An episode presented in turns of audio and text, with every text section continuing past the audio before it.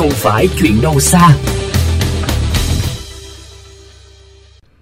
Quý vị thân mến, mặc dù chính quyền thành phố Hồ Chí Minh đã không ít lần yêu cầu các địa phương mạnh tay xử lý, nhưng tiếng ồn từ việc hát karaoke vẫn chưa có xu hướng giảm.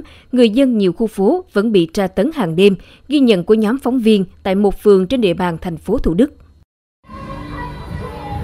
Thưa quý vị khán giả, bây giờ đã gần 11 giờ đêm và không phải là ngày cuối tuần, nhưng tiếng karaoke từ phía những căn nhà tạm phía sau khu trung cư Bình Khánh thuộc phường An Phú, thành phố Thủ Đức thì vẫn vang lên bất chấp.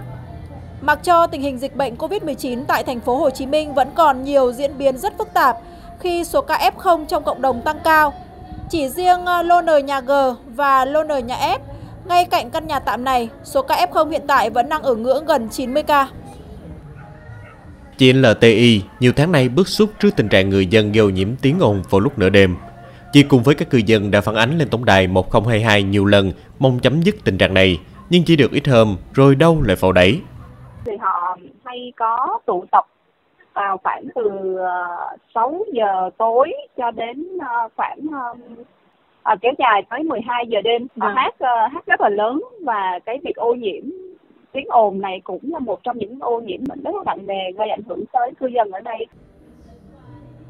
Bà BTH có hai cháu nhỏ, chứng mất ngủ vào ban đêm của bà trở nên trầm trọng hơn khi thường xuyên phải nghe những tiếng karaoke như đấm vào tai. Còn các cháu nhỏ thì bị làm phiền trong mỗi giờ học online. Bà cho biết Covid-19 đã gây căng thẳng cho các thành viên trong gia đình khi phải ở nhà trong nhiều tháng liền. Tôi đi làm về đã rủ rượi rồi, mệt rồi về để nơi nhà lại karaoke karaoke cho nên là tôi đề nghị với ờ, bên ờ, cấp lãnh đạo và những người có trách nhiệm làm sao đấy để tạo sự thắng bằng. Ông Phạm Thanh Phương, Chủ tịch phường An Phú, thành phố Thủ Đức cho biết, trước khi làn sóng dịch lần thứ tư diễn ra, thành phố Thủ Đức đã có nhiều văn bản chỉ đạo để phối hợp xử lý tình trạng ô nhiễm tiếng ồn.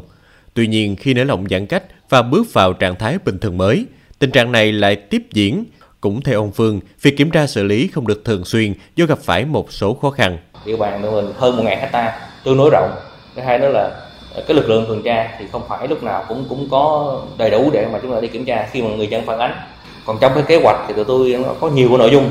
Cái thứ nhất là cái tuyên truyền là cái vấn là cái trọng tâm và cái quan trọng nhất ở đây là cái ý thức của người dân ý thức của người dân ý thức người dân mà được nâng cao lên thì cái việc này nó nó ít xảy ra à, rồi chúng tôi là đi tuần tra. À, khi đi tuần tra đi phát hiện như vậy thì cũng xử lý. Nhưng mà những cái trường hợp này xử lý thì nó nó cũng nó không được nhiều. Vì lý do là nó phải nếu để, để xử lý theo quy định của luật thì nó phải có cái đo tiếng ồn máy đo tiếng ồn và một số công cụ nữa. Giáo sư Đặng Hùng Võ, nguyên thứ trưởng Bộ Tài nguyên và Môi trường cho rằng thành phố Hồ Chí Minh muốn đạt được tiêu chí đô thị xanh thì cần giải quyết dứt điểm tình trạng này bằng cách luật hóa. Kể cả phát ra tiếng ồn là đô thị không xanh rồi chứ đừng nghĩ đô thị xanh có nghĩa là mặt nước với cây xanh thế thì thành phố Hồ Chí Minh hoàn toàn có thể đưa ra quy định sâu hơn về eh, mặt gọi là về các cái giải pháp tức là để khắc phục các cái hậu quả xấu của của vấn đề sử dụng ánh sáng và âm thanh.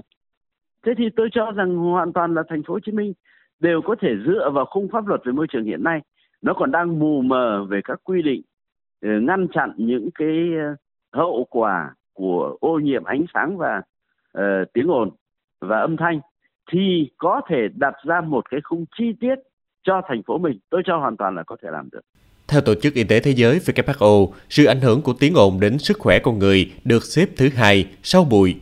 WHO khuyến cáo tiếng ồn trung bình không vượt quá 40 decibel tại các khu vực dân cư vào ban đêm để phòng tránh sự tác động đến sức khỏe.